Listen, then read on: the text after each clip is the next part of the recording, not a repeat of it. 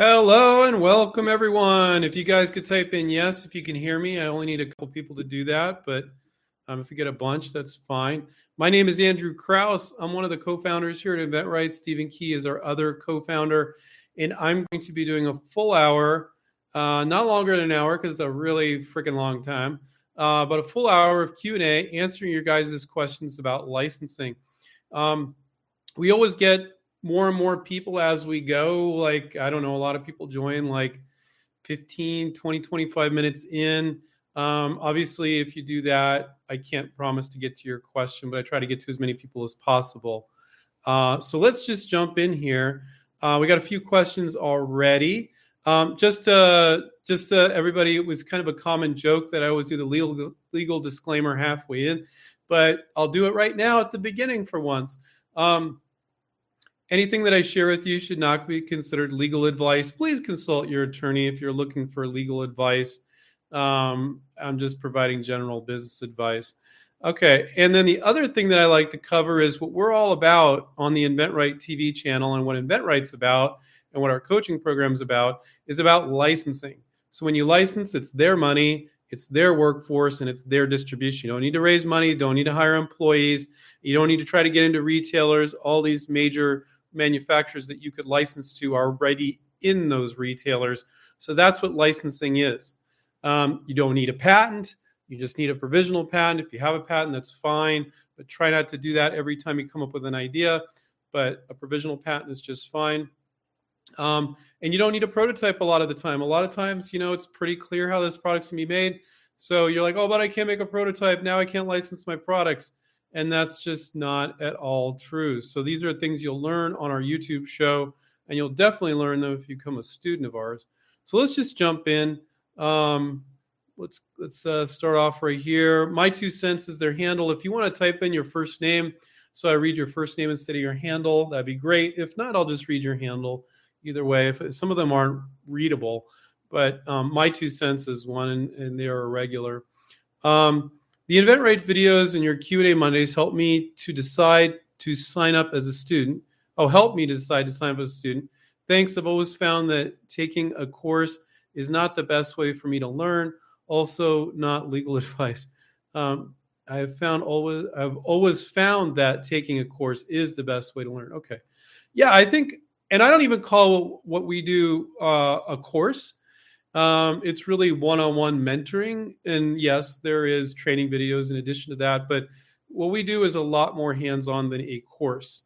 So, um, but I'm, I'm glad that you've had good experiences in the past. I've had some not so good experiences with courses um, and things like that. So, and there's just a lot of people out there offering coaching or courses, and they don't really know what they're talking about. But we've been doing this 22 years, so been doing this for a while. So thank you, my two cents, for the kind words. Um, Radu767 says, Hi, Andrew. Do most of the students successfully license a product within six months of coaching, or is that time usually used to develop the inventor's skills and licensing comes later? Both are true. So some people will license during that time, maybe a couple months afterwards, maybe a year, two years afterwards. But the two main things that we are doing for our students when we're coaching and mentoring them is to make sure they do and say everything right. That we can guarantee. We can't guarantee you're going to license the product because that's up to the companies. But that you put your best foot forward with your research, with your sell sheet, with your list of companies, with your PPA, with the way you reach out, with what you say when you reach out, and our negotiation coach is helping you, guiding you through that. So you have the highest possible chance of success. But yes, Radu, one of the big things that we always talk about is when somebody calls us and we're talking about helping them with a particular product, we say, yes, we can help you with that. But do you have any other ideas? And some people say, oh, yeah, I got a 100 or I got five or I, I don't have any right now, but yeah, I come up with ideas. I don't even have any written down.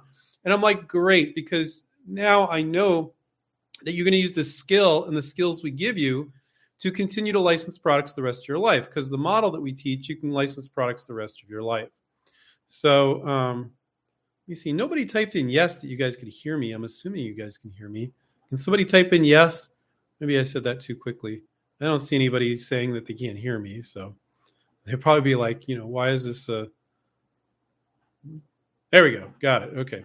Thank you, Dolly. Everybody was like, um, so Yeah, I think that this is the typical profile of one of our new students that signs up. They are really into one particular product they're working on. But when I say, Do you want to learn these skills? Are you going to work on other ideas? They're like, Of course, but that's not my main focus right now. So, um, Radu, uh, this is a great question. I, I love that question. Um, prolific invention is their handle. Man, what a week, Andrew. I have had five inventions although two of them are just fantastic ideas. I wish there was a way for me to license my ideas in a fast track type of way. Excellent videos, by the way. Um, you know, I think a lot of inventors fall prey to this. What, what you're saying is fantastic. I love that. What you're saying is, I got all these ideas and I can't possibly work on all of them. So you want to do it in a fast track kind of way. Well, a lot of people think like, well, I'll just find somebody to do it for me. And then they find these invention promotion companies and so, literally, in the 22 years I've been doing InventRight, and the 14 years I ran my Inventors Association in Silicon Valley, I've never met a single inventor that's ever had an invention promotion company license a product for them. But we meet inventors every day, or whether it's been taken for ten or twelve thousand dollars, and the companies are like, "You can have a lump of coal." They're going to tell you it's great. Um, they don't care what it is, and they pretend to work on. We have all the contacts. You don't have to do anything, and and then a year passes by and they go, well, nobody's interested. And they kept all your money and who knows what they really did. a lot of them won't even show you documentation on who they approached. They go, well, that's confidential. Or even if they showed you 10 companies they approached with some spam email, how could you prove that they did it? You know, if it was a phone call, if they say it was a phone call. So, um, you know, there is, I think, I don't think, I know the InventRight track is the fastest track you could possibly take to a licensing deal. Now, with that said, I always tell new students when you go through your first product, it's going to be two to five times slower than your second project because you're learning everything for the first time, plus you're doing it, you know? And that's actually the reason why we don't let our students work on two or three projects out of the gate we let we don't restrict our students to the number of projects they work on, but at the very beginning we say only one because we want you to get the experience all the way from having a thought to talking to companies and everything in between. So now you're familiar with it, and on your when I see your students work on their second project, two to five times faster, way faster because it's all familiar. So, um, but when you really understand the InventRight approach, not because you watched a video or a book, because you've actually done it, you know, with the coach you know, with an InventRight coach. Um, you've experienced it, and you could go from on a simple idea, from having an idea to reaching out to companies in two or three weeks easily once you have got it. Now, with if you're a brand new student, I don't expect you to be able to do it that quickly um, because you need to understand the skills. But once you understand the skills and you pick your projects carefully, and you know how to do some quick research, crank out a sell sheet, crank out a PPA because now you're experienced doing it doesn't take you forever. You're not worrying about it. Um, make your list of companies and then start start reaching out to those companies on LinkedIn and on the phone. Um, you could you could be there on the fast track, and then you can the fast track to me too in the long run is working on five or six projects at once, or maybe twelve, or maybe two or three. It depends on your lifestyle, how much time you have, but that is very doable. So um, you know you have to go from I'm great. I'm glad prolific invention. He said that he or she said that had a great weekend, um, great week. Came up five ideas. Two of you believes rocks. Well, that's the easy part. And for most of you listening, coming up with ideas really wasn't that hard for you.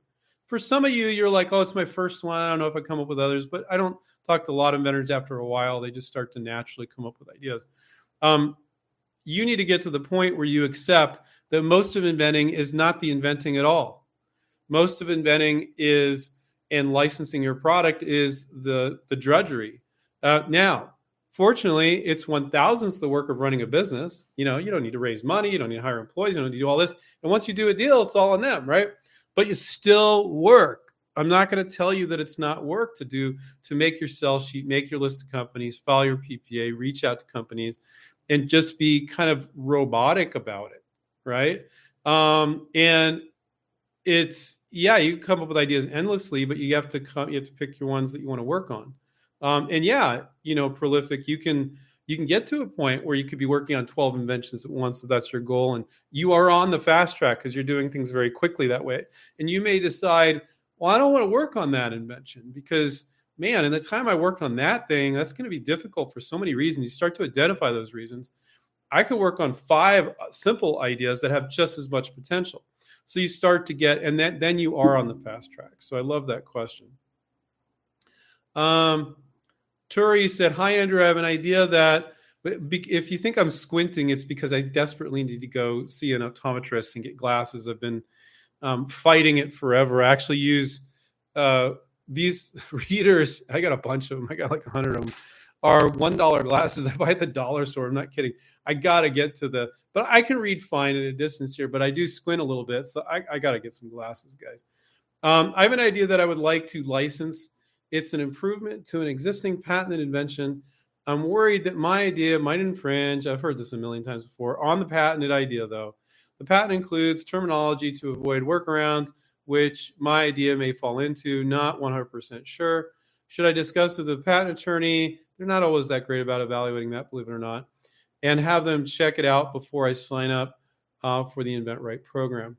So I can't tell you how many patent attorneys where, you know, they fall in a different camp. Sometimes they'll they'll try to get you a patent on whatever piece of garbage you show them. You know, it doesn't matter how ridiculous it is, whatever. Those are not good patent attorneys, guys. Like a good patent attorney might go, "Well, there might be some issues here. Need, we need to look into that. Maybe you can look into that. I'll look into that. Whatever." Um, and then there's other ones that, on the surface, they take a look at it and they tell the inventor it's not patentable. And I've had then the inventor talk to me personally, and I look at it, I'm like, uh, what they told you is BS. Like it's because the the patent attorney is not creative; they're not that inventive. And I'm like, well, let's look at the marketplace because who cares about patents? It's more about the marketplace. I'm saying that to emphasize my point. But then I, I, take a quick look on Google Images at the other products in the space. I'm like, well, you could change it like this. And I say to the inventor, like, so what was the problem in that patent? They're like, oh, well, they're getting this and this. And I'm like, we can get right around that. That's not a problem. So um, do not count on your attorney to be able to properly evaluate if you can get around it. They just don't like to spend a lot of time on that. What they want to do is get 10 or 12 grand out of you for a patent, right? So they're not necessarily, you think like, well, they want to get the patent, so they'll figure out a way to get around it. But sometimes it's a bunch of BS, you know? So what you know you've got this improvement on an existing product that is patented and you believe there's some workaround language in there so that you believe their patent's pretty good. But you got to break it down. You got to look at those claims in the patent and, and read it. And so one technique that i always tell our students is like hopefully the claims are only two or three or four sentences hopefully. Um, and you read it and you're like I don't know what they're talking about. You read it again and again and again, like you have obsessive compulsive disorder. And like the fifth time you read it, you're like, oh, they're only covering that hook. Oh, that's not a problem. I can get around that. And then you do that with every claim. And then you you go, um, and also another another mistake people make this is kind of funny, but not so funny. A lot of inventors that are new can't tell if it's an issued or not issued patent. It's pretty obvious, you know. So, but sometimes people are like, oh my God, they have such great protection. And I look at the patent and I'm like, this is an issue. So when you file a patent, the company or inventor needs to wait one to three years for the patent office to get back to you. And then they do office actions, which is, I explain it in layman's terms, which is an argument between your patent attorney and the patent examiner. They're going to argue about what claims to get. That's a normal thing. But it takes them one to three years to get to that these days for most products. So people will look up a patent from a company. Now, if it says patent number, that's issued. If it says patent pending, you find the patent and be clear that if it's an issued patent or not. Okay. And you can usually read through that. It's pretty easy to, to see that if you're paying attention. So, Turi, one piece of advice I have for you is make sure if it's an issued or if it's a pending patent, because the pending ones always have incredible claims because they haven't been granted yet. So there'll be all these crazy claims, right? Um, and th- the company may get none of those. They may only get one out of like 20 claims or something like that. So see if it's issued. But also, the more important question is ask yourself okay, if you made an improvement on this existing product that's selling well, do you have 10, 15, 20, 30 other companies you can call? Or can you only license it to this company? Don't do that, guys. Don't do that to yourself. Don't work on a product that you only want to license to one company. You're going to file your provisional, make your sell sheet, do all that work, and they're like, nah. And you're like, and you're toast. And that's it. Like, but most of the time when you take a look at it, you've got a whole bunch of other companies you can license to as well. So um, read the claims very thoroughly, but you know, figure out what is the most marketable version of your product. Look at the other products in that space, and if you're not violating whatever patent, whatever they have patented issued, of course, um, you know, then then go for it. But uh, you know, some patent attorneys are nice; they're not all bad. Um, so some of them may take a, especially if you highlight, you go, well, I'm concerned about this and this claim in the patent, and my product's this and this, and they can give you their opinion. And if they're good, maybe they can help you kind of figure out how to work around it. But, you know, we believe in filing a provisional patent application. But if you do an initial consult with an attorney, but then you get the ones that, even though it's not going to be good, they'll still say, yeah, sure, I can file a patent for you. And then other ones that are overly critical, um, I kind of like those guys better, but they give bad advice sometimes because, like I said, I've talked to inventors that told me their patent attorney said this isn't patentable. And I'm like, no, it's like, this is what they said. Like, why don't we just invent this and change it up a bit? And that's something that one of our coaches could help you with too. So, Turi, um, look at the market. Make sure your product is marketable based on the products. Make sure you have other licensees because if it's only that one company, but you know, if you see a bunch of companies making products in that space, you know, most products are not patented. So don't think like every product is patented. The inventors have this weird thought that every product a company ever comes out with is patented. That's not, they can't afford that. Even large companies can't afford that. Um, but they will patented, you know, select new innovative products to, you know, keep everybody else out, hopefully. Uh, okay. Okay. I don't know what that was. Uh, I just got a notice pop up. Uh, Dave said, Hi, Andrew. I'm trying to find U.S. novelty companies I went through the novelty companies on your site with no luck. What, let me see. Hold on. It skipped down. And a lot of manufacturers are, are in China. Do you have any suggestions? Well, first of all, I, I don't know if you're uh, uh, a student of ours, Dave, but that's not how you you make your list. You you figure out where you want to end up, and you find companies that are already in those major retailers. So that's what I would that's what I would do. Also, novelties is one of those areas. There's a lot of different kinds of novelties. So I can't help you there unless I could see your product. I just can't, you know. I talk to a lot of our students and I look at it and I'm like, oh, you do this. And they're like, really? I could, oh, I didn't think of that, you know. And it's just very easy for me to do that. But without looking at your product, um, I don't really have any suggestions except for look at the major retailers where they sell this type of novelty. If it's Spencer's Gifts, or maybe it's more of a gift store thing that you're calling a novelty, it's like gifts. Um, if there's a major trade show in that area, you can look at all the manufacturers there. But look at the major retailers and where you want to be, and then find companies that are selling somewhat similar products, products in that same major category. Also, look on Amazon. Um, I think that you're relying on our list. I wouldn't do that that you know you, you, really you know and if you're a student of ours dave your coach is helping you make that list so i don't have time to look up now if you're a student or not um, you can type in if you're a student but maybe you just got like i think occasionally we'll give this list like free 500 companies looking for ideas. If you're looking at that limited list no. And really we're going to guide you to with the methodology and the approach to make your list from scratch. And that's something that coach needs to look at your product and help you with. So um, but at least that general advice should help you a little bit. Uh, let me see the page back up here uh, wade said hi andrew on today's video stephen mentioned possibly learning how to do 3d computer rendered to make an idea come to life visually can you talk about this um, so uh, I haven't watched Stephen's video. We're both so busy. We don't always watch each other's videos.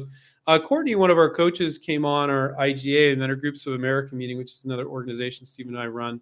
It's like our charity work, basically, and um, showed people how to uh, how to use augmented reality to show somebody your 3D virtual prototype. They can spin it around and look at it. whether actually put it on their shelf or actually just spin around and look at it. But in order to do that, you need to have a 3D computer rendered model. Now, we do that for our students. So that is something that we do for our students. Um, we will do uh, you typically static ones. So, you know, even though the designer has one that could be spun around, we'll figure out what angle it needs to show at in the sell sheet, or it could be thrown into a video. Um, so, yeah, 3D computer generated models are fantastic. I would say about we do them for about 75 to 85% of our students. Some of our students do these beautiful prototype. I'm like, why would you do a rendering on that? It looks beautiful. Great. But a lot of you have a hard time creating one. So we do that for our students and our design studio does that publicly as well. So um, yeah, I think it's a great thing to do. Uh, a lot of people really get stuck thinking like they and, and then there's there's outfits that will charge you insane amounts of money for that guys don't spend crazy amount of money we we help our students that's included with our coaching membership um, so you know and it doesn't need to be an engineering drawing with sorry guys i got some um, allergies so my nose is itchy it doesn't need to be an engineering drawing with specification stuff it just needs to be something pretty to look at that's what we do for our students um, and it works beautifully. So that's what I'll say on that. Um, and he wrote, and if I'm not an artist, I can actually get good at this in order to do my own 3D drawings. Okay, that's a no. I wouldn't recommend that, Wade. There's so many extremely competent graphic designers these days that work so cheap. I wouldn't recommend that. Um, I would recommend. I recommend because I think Wade, you're a new, I think, academy student uh, I'd recommend really learning how to license and leaving that to the pros because it's not expensive these days. So um, after you learn how to license and you get very prolific and and you you can you know, but it just takes so long to get up and running with this 3D software. It's really hard, guys. I've tried it a couple times. I gave up. I didn't really try that hard, but um, and so I don't recommend that, man. It's going to be a huge distraction. The time that you learn how to do your own 3D renders, which is incredibly complex, uh, you could have worked on eight other projects, you know, to try to license them. So I really wouldn't recommend that for most people, Wade. I think sometimes I have engineers, they're professional engineers, they know SolidWorks, they know Maya, they know these complicated software programs already. And great. But even then, if they're an engineer, but they're not a designer, they don't know how to make stuff look pretty, they shouldn't be doing it either. They might create something and have somebody fix it up. But so I think it's a distraction. And it could be the same distraction. A lot of you, like, you'll mess around with a prototype for months or years. Talk to people working on the same thing for 10 years sometimes. And so it's just another reason. Oh, well, I don't, I can't have my virtual prototype done yet because you're trying to learn a very complicated skill. I think your time is better spent learning how to license than learning how to do your own 3D drawings. Because, but like I said, if you're a, a professional and you're very experienced with 3D software and you just need to tweak it in a little bit and you have artistic talent, that's not most of you, it's very few of you. Because um, I know engineers that can use this software, but it's not pretty. And, it, and they don't know how to render it out, make it look pretty, and get the right angles and stuff. They shouldn't even be doing it. Um, so that's my take, just to give you guys some perspective. Uh, let's see. Uh, yeah, Vet said, uh, can a product get licensed after it's already on the market? Absolutely. We have a lot of students that come on board and they've been selling it themselves, and then they they go, you know, and it's a wide range from. Uh, I talked to a guy the other day that spent a million dollars on his idea, was in the hole a lot, and then other people are like, Andrew, if I work out how much time I'm spending on this and how much money I'm making, try to sell it myself, I'm earning like minimum wage. Or to people that are literally making millions of dollars a year and they're like i'm drowning andrew. I can't do this anymore. I know a big company can do even better than i can quite a bit actually. So i want to license it. So there's a wide range of people that have ventured their products and selling it themselves that then license it and i always tell them look continue to do what you're doing as long as it's not putting in the hole debt wise if you have money coming in, you can in tandem work on licensing it. And if the licensing deal looks a lot better, which quite often it does, than what you're currently doing, great. If that particular potential licensee manufacturer, you put the numbers together and you're like, I don't know what they can do is really, I'm not that impressed. Well, then don't do the deal. So, um, yeah, Vet, we have students all the time that have been venturing.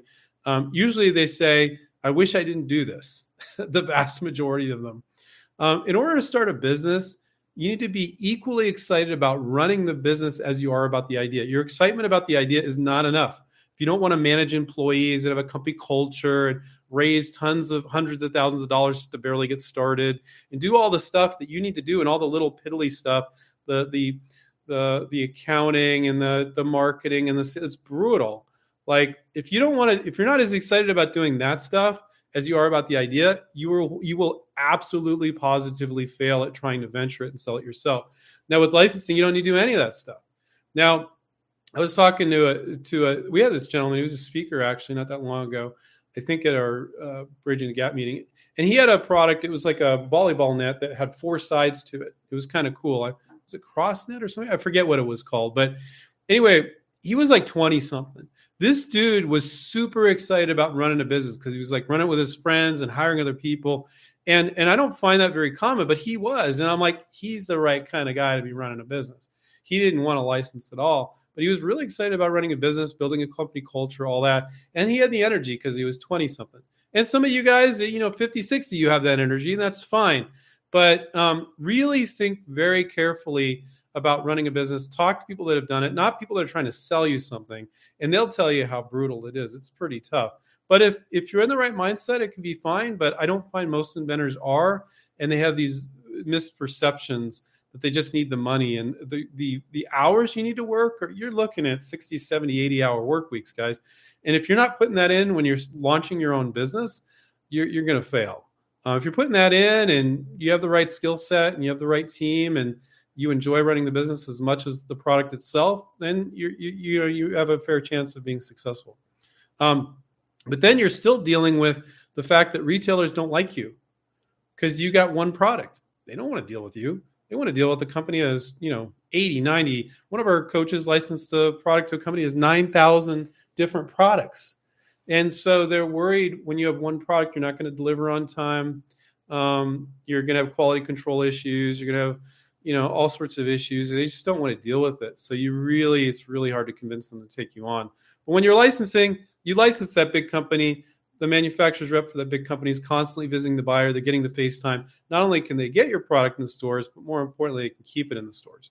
So that's the big difference between licensing and venturing guys. Um, hmm. Voyage Travel said, "Is it possible to buy already existing patents and make changes or improve it um, to sell. Yeah, that's possible. But guess what? Most patents are garbage, guys. I've heard intellectual property experts say up to 80% of patents are weak to junk.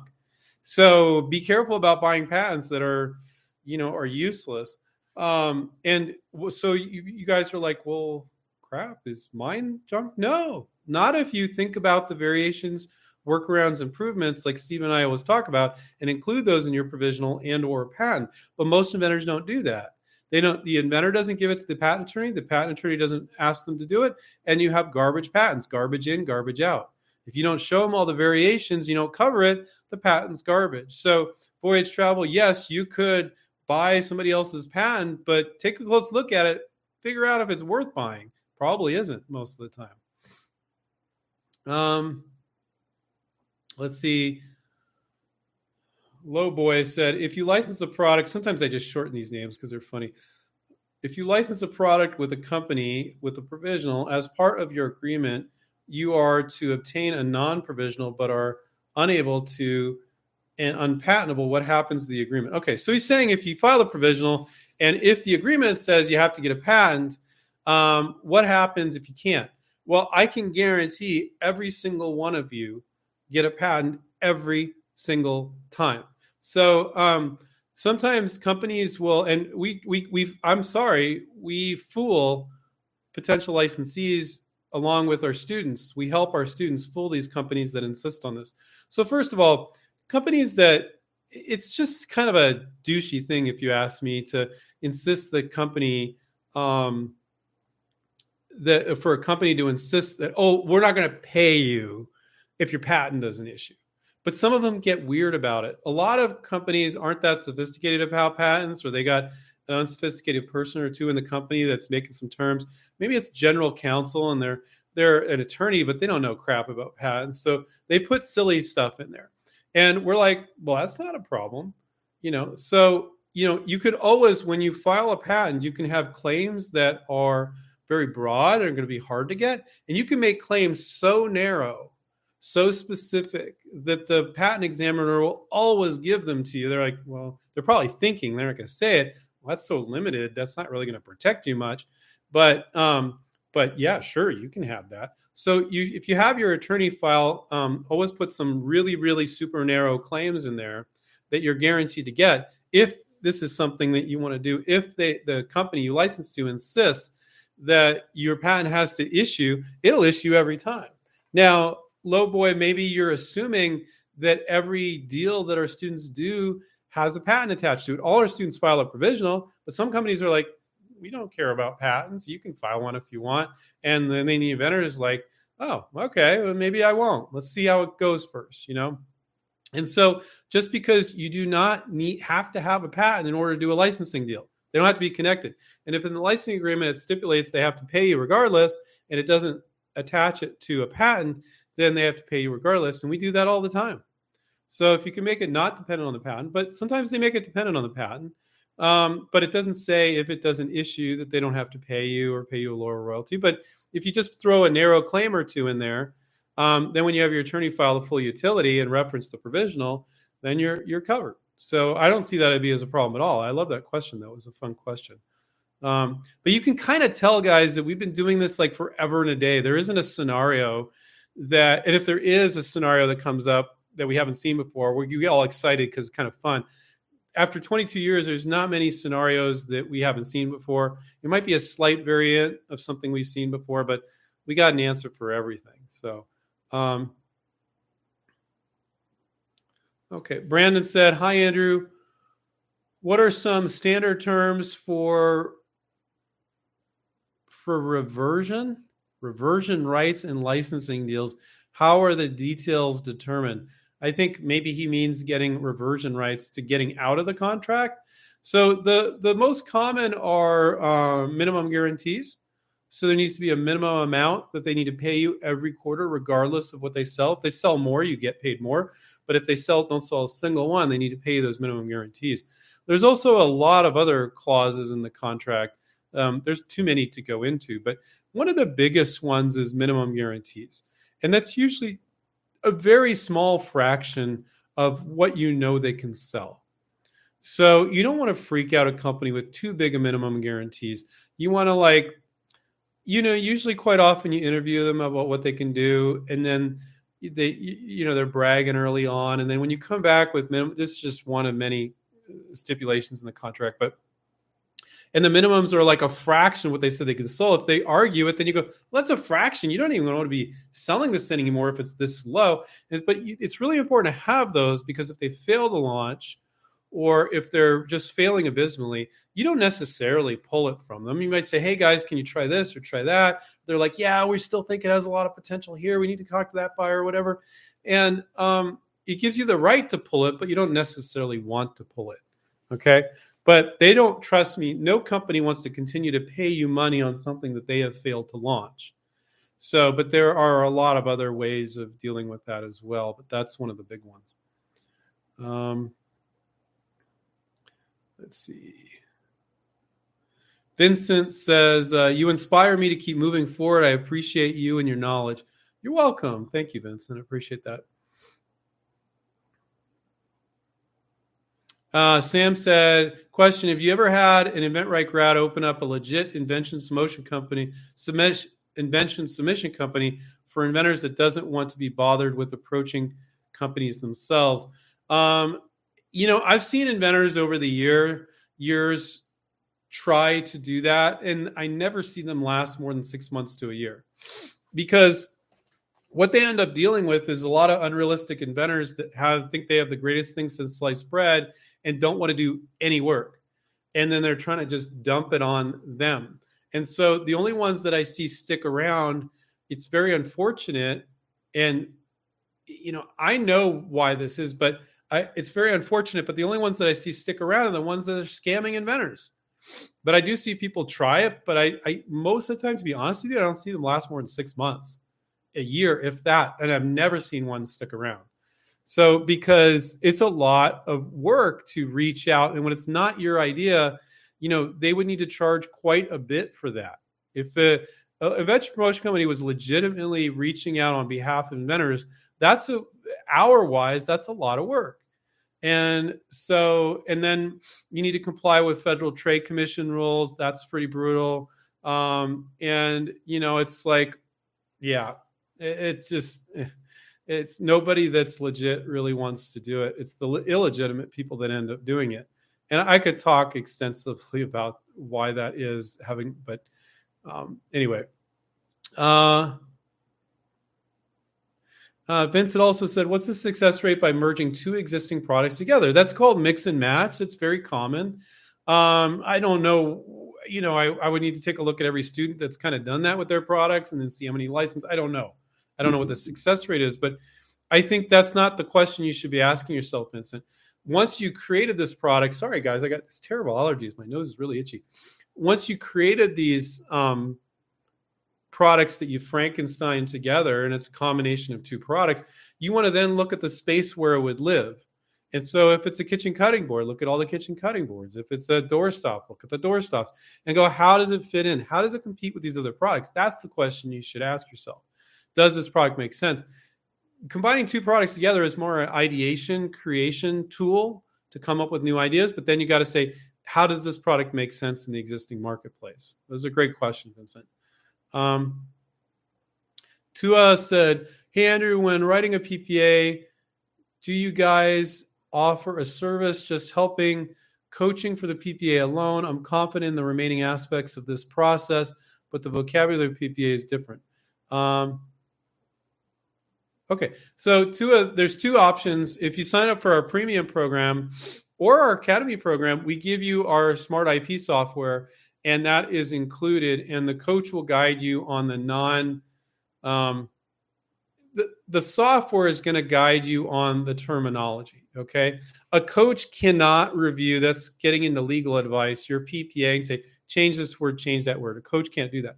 Now, what a coach can do is talk to you about the product and go, geez, there's like 10 variations that are obvious here that you should include. They can brainstorm with you, be an inventor with you, which most of you can do on your own, to be honest with you be an inventor to include the variations, workarounds, improvements, and the software is going to take care of the rest of it. So if you, what I would do is just use our smart IP software, you know, that'll guide you through it. Now we do have an option called Premium Plus where we actually have an attorney write the provisional and then also a professional patent search. I don't find most people need that. I don't think you need to spend that money.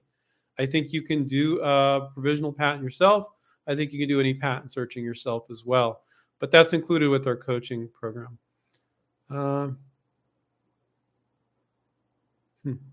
uh, Tua said, Hey, Andrew, what do you need to see for inspiration when you feel like you need motivation?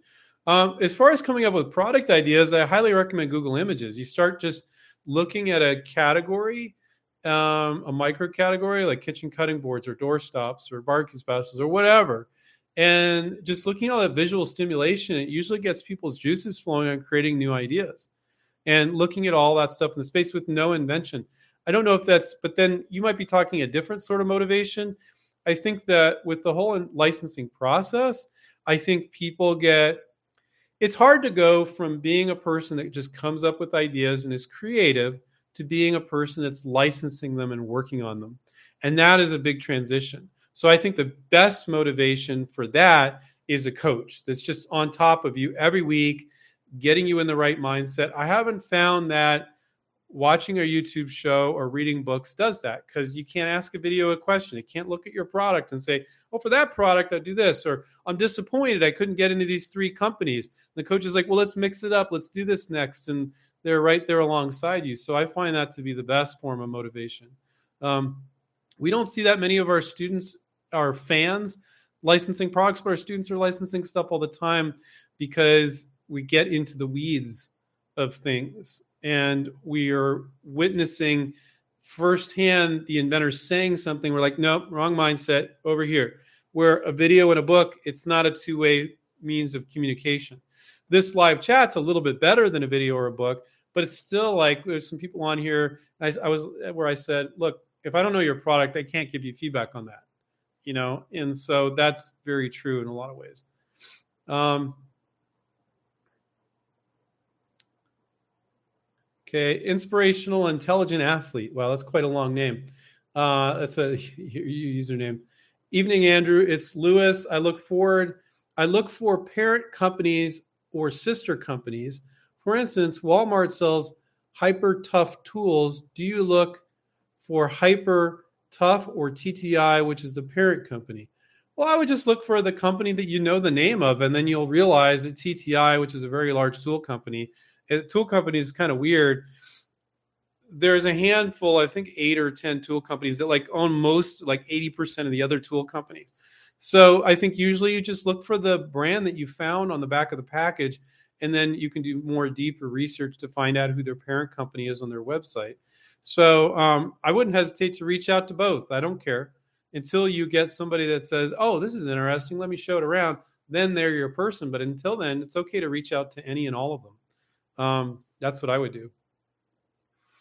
Uh, Gospel Awakening says, is Deborah says, uh, can someone in Canada steal my product idea while it's still in patent pending status? Um, no, because uh, the U.S. is part part of what's called the PCT, the Patent Cooperation Treaty. So in the U.S., we have a provisional patent. So if you file that provisional, and it's going to preserve your rights for a year to later file either a PCT to file in other countries like Canada or elsewhere um, or file in the US. So because Canada and Europe, most Europe is on the PCT, um, it's kind of preserving your foreign filing rights. So I wouldn't worry about that. I've never ever seen that happen. Um, you know, most inventors rip themselves off out of their own fear by not showing their products to anybody. Um, I've never had one of our students had an idea stolen by a company that they had presented to in 22 years with students in over 65 countries will typically have uh, four to 600 students at any point in time. So, what does that say? So, don't worry so much about that, Deborah. File a provisional, that's great, but don't think because it's a US provisional, somebody in Canada can steal it. Just work on licensing it. And, um, you know, that's, that's not something to really to worry about. But again, everything I share with you today is not considered legal advice. Please consult your attorney if you're looking for legal advice. Let me see if I can get somebody new here that I haven't. Um, uh, Grace said, if my idea can be used in the kitchen as well as kids art, how would I put that on the sell sheet? Uh, you wouldn't. So if if this product generally, since I don't know your product yet, um, if your idea can be used in the kitchen as well as kids art, I don't find those two distribution channels to be remotely associated with each other, um, unless it's like a a product that the family would use to keep track of stuff, but the kid would also use. Um, but it's so it sounds to me, Grace, and I can't say for sure. I would know right away if I saw your product. Um, you have one sell sheet for use in the kitchen, and you're going to have a separate list of companies there. And then for the kid art version, you're going to have a different sell sheet and a separate list of companies there. Because the reason why I'm saying that is how many companies sell products that are for kids to use in the playroom and also for the kitchen. Not many. Now, if there's a crossover, then then maybe so, but I would think most of them are going to be separate sell sheets, separate product, and you could do separate licenses. Now, again, Grace, this is all generic because I haven't seen your product. But for illustrative purposes, th- that is possible, and I see that sometimes. Alexandria said, as always, thanks and thumbs up. Uh, Time Lizard says they're back at it again. Cool. Um, Paula said, Andrew, even engineers can design sometimes. No, engineers are great about designing stuff. Absolutely. Um, but before I was talking about uh, one Wade, I think it was, wanted to learn 3D design software, which is a massive learning curve. But I said, even if you're an engineer and you know how to use CAD software, it can still be a huge learning curve to be able to learn design. So just because you know how to use Photoshop doesn't mean you're you're good at graphic design. It's going to look pretty. You might know the functionality of it, but you don't have the artist side. And just because you're an engineer, you know you know how to use CAD software doesn't mean you should be using it to create a 3D virtual prototype. Where when you have a designer type person that can create something beautiful, but maybe they suck at the engineering part. So just because you're an engineer and you know CAD software doesn't mean you should even be doing your own 3D prototypes. And I think a lot of engineers have told me that too. Like Andrew, I know CAD, but I couldn't create something that pretty, you know. So, um, but you're you're right. You, you, if you can, Paula, if you can do that, fantastic. More power to you. But you know, I it's it's so easy and affordable to get 3D design done these days. Why would you spend a year learning that when you could be licensing products? You know. Um, and inventors are already kind of overwhelmed with everything they need to do. Why throw one more thing on your pile? And I'll tell you why. For some people, it's just one more reason to delay, to not to reach out to companies, not to those other things you're fearful of. Well, I'll learn this skill, and then two years later, you still don't know that skill, and you haven't been approaching any companies. So I've seen that pattern a lot over 22 years with people that aren't event InventRight students that want, oh, I'll, you know, I want to learn my own how to design my own 3D prototypes. It's like, okay. Um, John said, "Oh, this is interesting." John said, "Hi, Andrew. I have a patent pending, uh, weeks away. Fusion 360. That's the software, uh, 3D design software. Mechanical drawings and a prototype should be available this week. That's great, man. So you know, it's great. I don't know if you did that yourself or somebody else did it, but it sounds like maybe you did it. So great, good on you. I just don't find the majority of inventors have those skills." Um,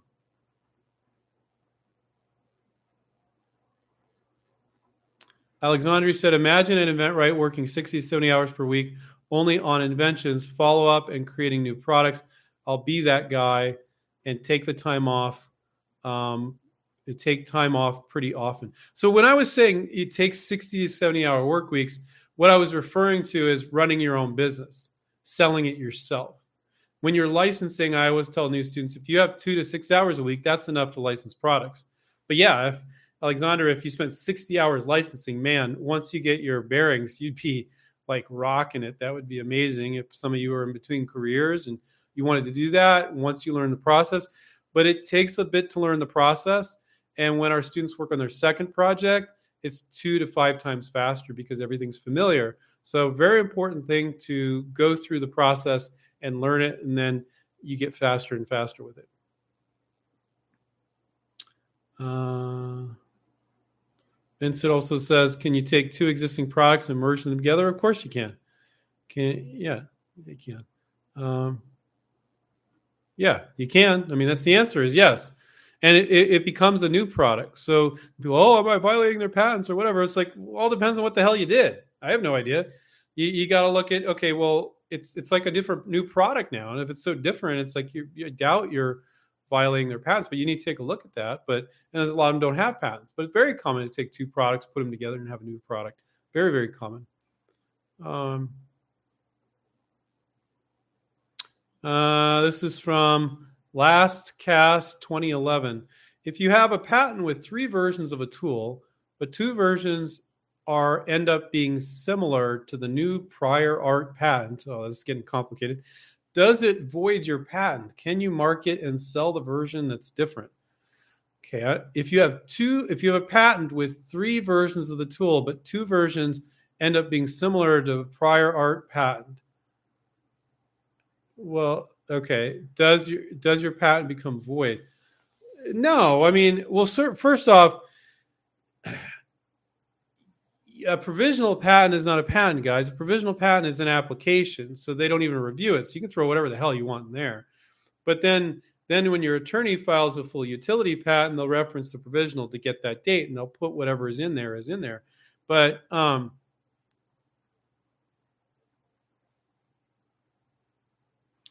so he's basically saying if my patent if you have a patent with three versions of a tool, but two versions end up being similar to new prior art, it depends on what claims they're violating. I don't know if yours is still pending. If yours is whatever, whoever got there first, first true inventor to file has protection in that area. That's the answer. Whoever has, whoever got the patent first has the rights for those particular claims. Whether they overlap or not, you need to look at it. So, um, well, and land uh, last cast has i have a patent pending his just pending it hasn't been granted yet So it sounds like he's pending. He's got this new patent that he noticed was issued, and then he's concerned that that will conflict with what he did. And you know, if yours is before, you might, and you were waiting forever, you might be able to invalidate their patent. Maybe not. Could create an issue for you. But I can tell you guys, nine times out of ten, it's pretty rare that our students, when we're coaching them, this becomes a problem. And when it does, nine times out of ten, when I take a look at it, it's not a problem. Now it could be, you know, there's one time out of ten, but um, so you have to take a look. I can't answer that question last cast without seeing the product and the patent and all that. I can't answer it, but you can take a look at it. Um, thank you, Derek. Yeah, if you guys could give me a like and subscribe, I'd really appreciate that. Um, if you could subscribe down below, click the notification, and like the video, that would be fantastic. Um, that's, I mean, that's basically all I'm asking is since I spent an entire hour, this isn't like some video you're watching. This is an hour answering your guys' questions. So if you could if you could subscribe, I really appreciate it. I would love to get to 80,000 subscribers within six months. I don't know if that's possible. If you guys could help us, that would be great. Um, hmm. I'm not going to answer this one, but I'm going to give you guys a resource. Tiny Hat Experiences says, can you speak about how crowdfunding an invention can assist in ultimately licensing it?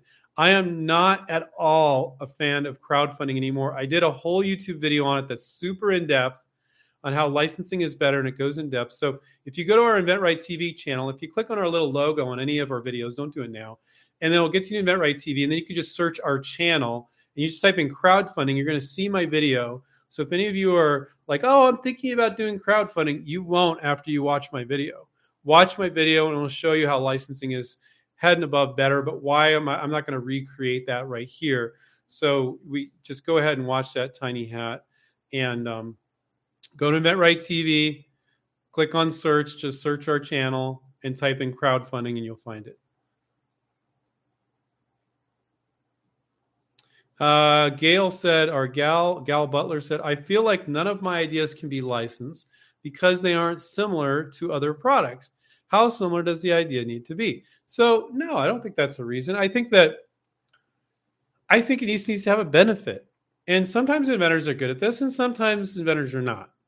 You know, and so you're right, uh, uh, Gal. Uh, if you see that there's, you know, eight kitchen cutting boards that have like this set of features, right? And you're like, oh, I know that's selling well but I'm going to add this little something to it. Mine has all those features plus this something to it. Then you kind of know there's a market for it, and you're just kind of making it a slight improvement. But sometimes people go, I hear this all the time. Oh, there's nothing like my invention. I have never, no inventor has ever proved me wrong. Where I said there has never been an invention in 22 years of InventRight where there's nothing like it. No, there's nothing exactly like it, but there's always something in that space. This one over here has 50% of the benefits. This one has 75% of the benefits. This one has the same benefit, but it's delivered a different way. So no inventor has ever been able to prove me wrong when they say there's nothing like it. But they're thinking there's nothing exactly like it. Yeah, of course, there's that. That's relevant. But so you want you want to look what you want to look at, Gal, is um, what else is in the marketplace. If it is marketable, and you think people would buy it and it can be made at a reasonable price, freaking go for it and try to license it. It's just that simple. I don't care if you, there's nothing a similar space, and, and, there probably is. You're probably not looking at it right.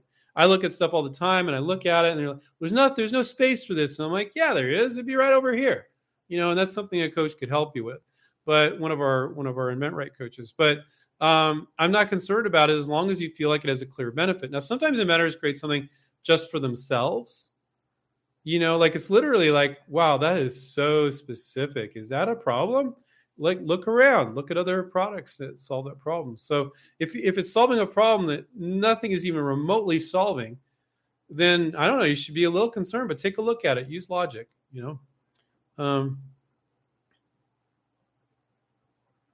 uh, sunman said hey andrew your videos are a gold mine thank you that's nice of you to say if my potential licensee is the manufacturer and also the retailer, will my royalty be on the retail price as opposed to the wholesale price?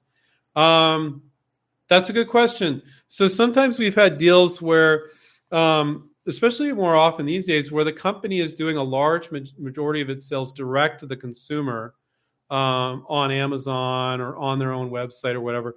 And quite often in that case, it can be on the retail price and you just make an adjustment for it. Um, but most of the time, it's the product, it's the wholesale price. So it's the price that the manufacturer sells to the retailer for, because that's all trackable. If you need to author books, if it's trackable, it's impossible to track sales, right? Um, because there's reductions, there's clearance, there's all this, and you know, one day it's selling for twenty four ninety five, and the next day it's on sale for nineteen ninety five. You know, so but most of the time it's tracked on the wholesale price. You can adjust the royalty rate up or down for that. But if they sell direct to consumers, then you want to base it on the retail price, and you just adjust the royalty accordingly. Obviously, if you can still get a same 5% royalty on retail, you're making a higher royalty. And I've seen plenty of our students do that, or even 8% or something like that. And I'm always amazed that they pay it. Um, but uh, so yeah, that's that can be the case, definitely. Um, uh, Grace said, "You're welcome for answering questions, Grace." Um,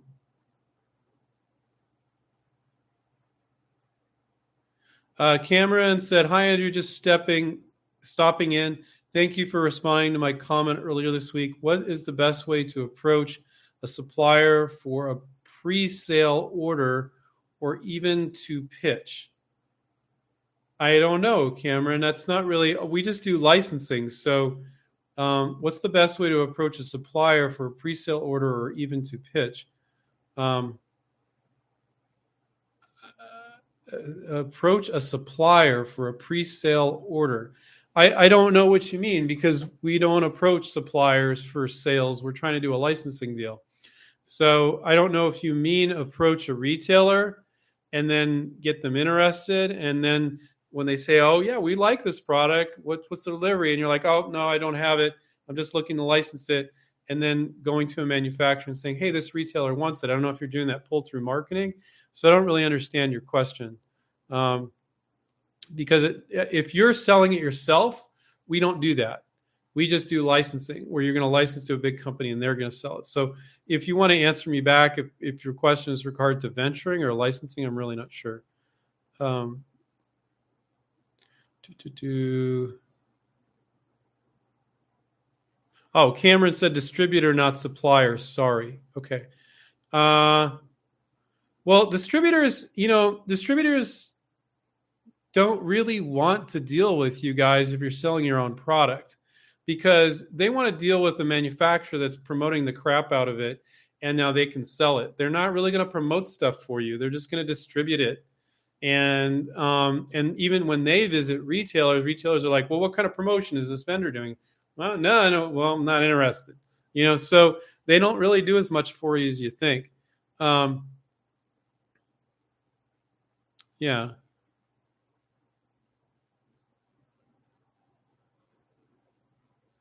Uh, Gail said, How about this? My product is made almost entirely with injection molding. Can I license to a company that just has that machine but doesn't make similar products?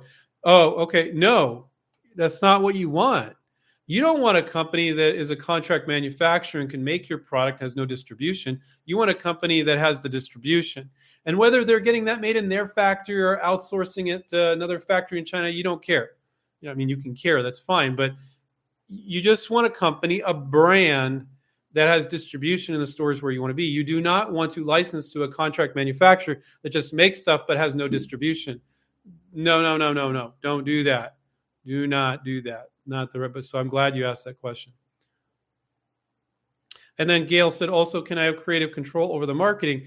You know, that's one downside of licensing. You're going to lose a little bit of it. You can have your input, but if they want to make it pink and you're you're arguing before you do the licensing deal with them that it has to be purple and you're getting a big argument, they may decide not to do a licensing deal with you. So you lose a little bit of control, but they're really good at the logistics and stuff, and they're going to be really good at the marketing for the most part. Um, and some of them want you to be involved in that. And then others are like, yeah, you know, if you got things, you know, let us know and we'll take it in consideration. And others are like, we got it, go away. If you come back with another version, and that's kind of extreme, most don't do this, or something like that, we want to hear about it, but we got it from here, you know, and it's a really wide range. Most of them are kind of in between. um, some of them will be really involved with you, love all your suggestions. So um, that's something you can kind of assess. Like we help our students assess, like by talking to them, you kind of learn how open or closed they are to suggestions and things. And it's all over the map. Um, so, like some companies will be like, yeah, if you want to get that out there as an inventor and talk that you invented this thing and do some social media on it, they're like, great. And others are like, no, no, no, no, no. We need to approve that with our marketing department. We do not want you saying you're the inventor and publicizing it, helping us get publicity. It's all over the map.